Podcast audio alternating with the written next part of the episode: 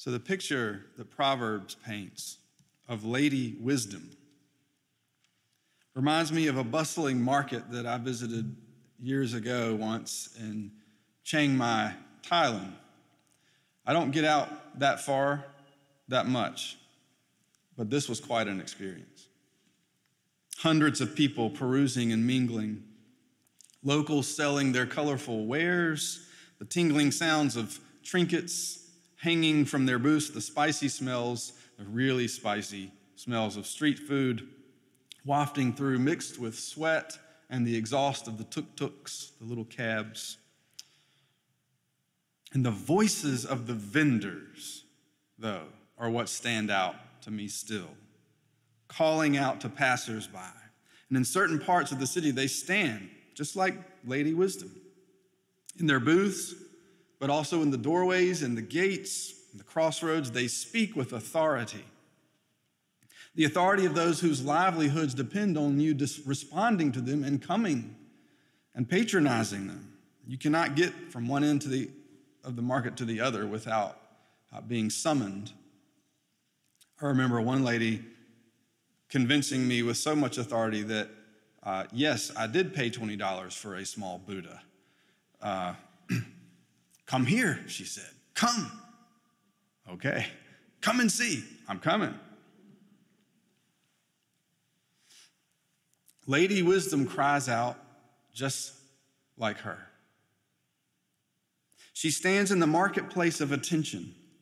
She stands above those hawking ideas and ideologies. She calls us to give our full attention to her and to what shapes our daily lives. Today, her voice stands out above the rest. She catches us looking up to her from our confused and our bewildering modern lives she has something life saving to say just for us. But first, I want to ask who, just who does she think she is? By what authority does Lady Wisdom presume to speak to us? This is her authority. She is the wisdom of God. She's the name of God's perception and prudence, God's discernment and judgment. With poetic flair, Proverbs compares God's wisdom to a woman born of God, with God, proceeding from God. She was with God before the creation. And God fashions the universe and each one of us through her. Now, to our graduates, if you haven't already, when you take an English course in college, you might run across Annie Dillard's Pilgrim at Tinker Creek. It's sort of like Thoreau's Walden Pond, but with a lot more uh, nicotine and caffeine. it's an astonishing account of creation through the author's eyes as she explores the outdoors of her yard, of the woods behind her house, Tinker Creek there in Virginia. She takes us by the hand to see the wonders we miss, but not, might not miss if we'd slow down. She ponders our local star, the sun. She marvels over human sensory experiences. She hovers over a microscope peering at one cell of chlorophyll, which gives, she says, the green world its color. She points at wisdom's handiwork, noting that if you take the single atom of magnesium out of the chlorophyll molecule and replace it with one atom of iron, you get a molecule of hemoglobin, which means that's how close we are from everything that turns the world green to the same molecule that makes our blood red. She also spends more time than I would like thinking philosophically about insects and muses that if we can have brass candlesticks in our houses, what's to prevent us from having praying mantises in our churches?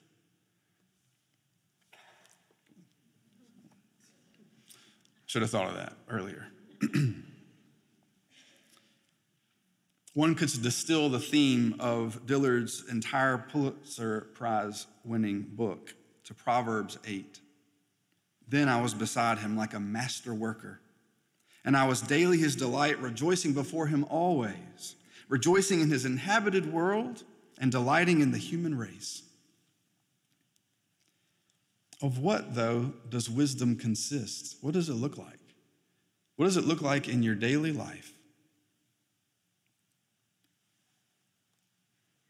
It looks like paying attention, having affection for other human beings, prizing insight. The Christian mystic philosopher Simone Weil once asked her nurse from her hospital bed, How much time do you devote each day to thinking?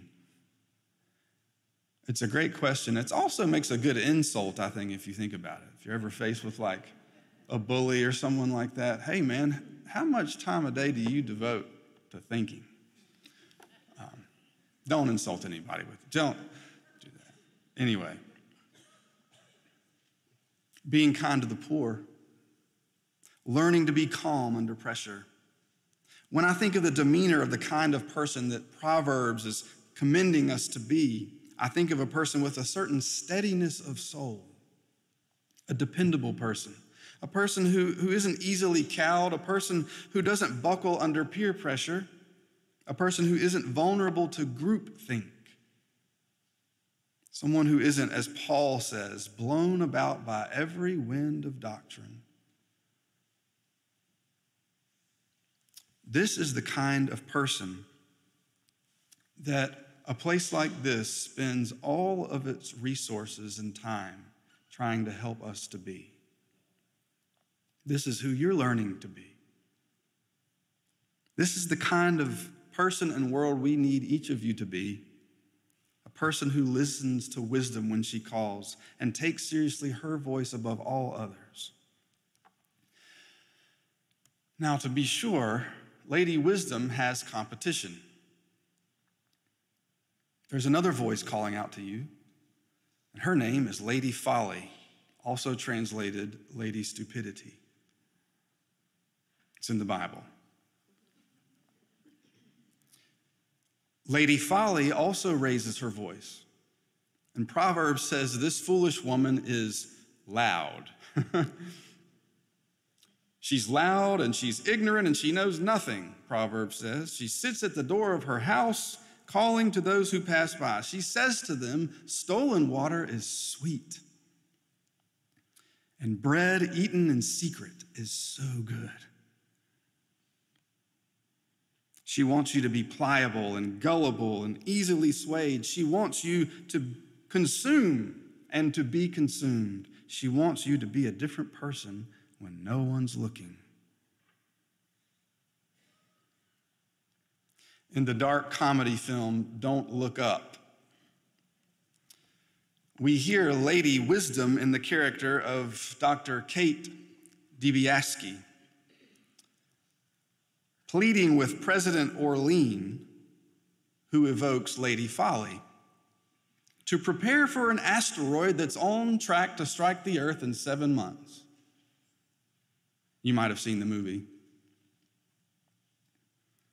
When President Orlean hears there's a 100% chance of impact and the extinction of humankind, here's what she says Please don't say 100%.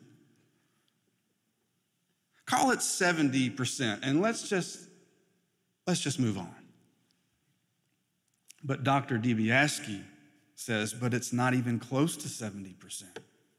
And President Orlean says, you cannot go around saying to people that there's a 100% chance they're going to die. You just can't do that. It's nuts. Lady Folly couldn't have said it better. Lady Wisdom says it to us every Ash Wednesday right here.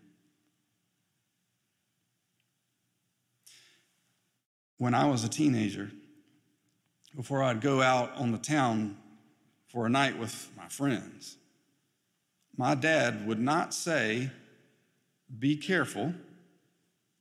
He would not say, Be home by 11. He wouldn't say, Don't do anything I wouldn't do. He would say, Don't do anything stupid. And I would always think of that right before I did anything stupid.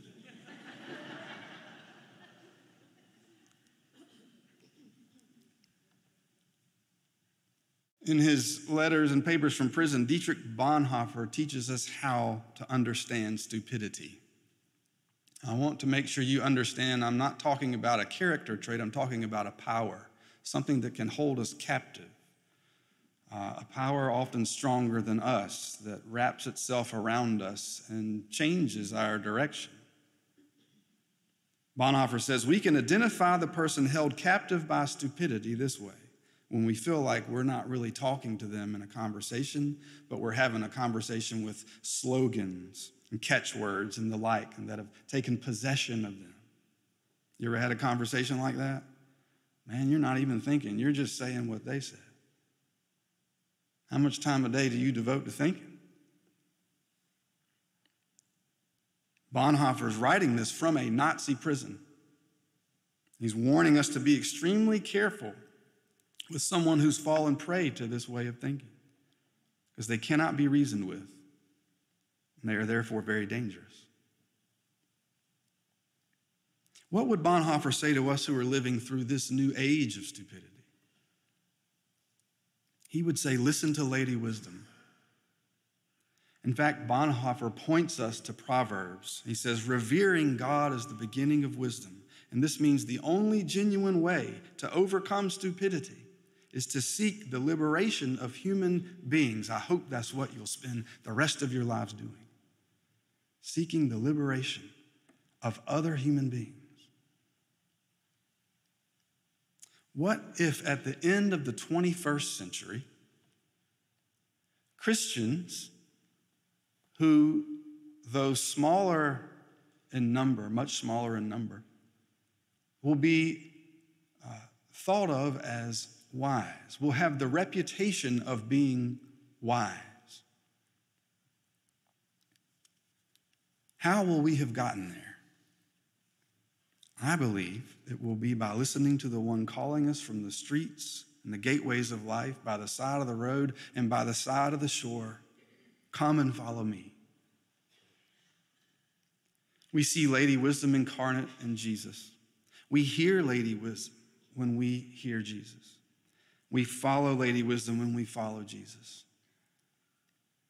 But where does wisdom invite us to go today?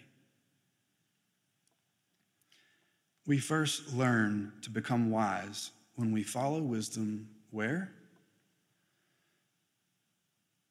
Into our closets, into our quiet spaces, into the place, wherever that place is, that's away from all of the noise and all of the mixture of voices that compete for our attention. Shut the door behind you and pray to God in secret. Once upon a time, a young monk came to the city of Scetis to visit with an older monk, an old man, an experienced monk named Abba Moses. And the young brother asked him, Father, give me a word. That's what they would say probably right before they graduated or right after they graduated, they would come to someone with expertise and wisdom and say, Give me something to hang my life on, give me a word. And this is what Abba Moses said to him. He said, Go sit in your cell, and your cell will teach you everything. To our graduates and to everyone overhearing, why sit in your cell? Because even on the Christian way, there is a cacophony, too many voices to discern.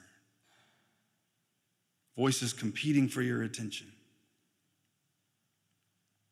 Your cell will teach you everything by teaching you the only thing you really need to know.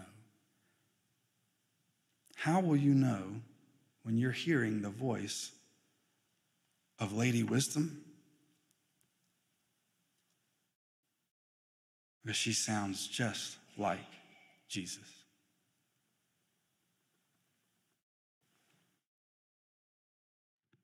The Lord bless and keep each of you, dear children.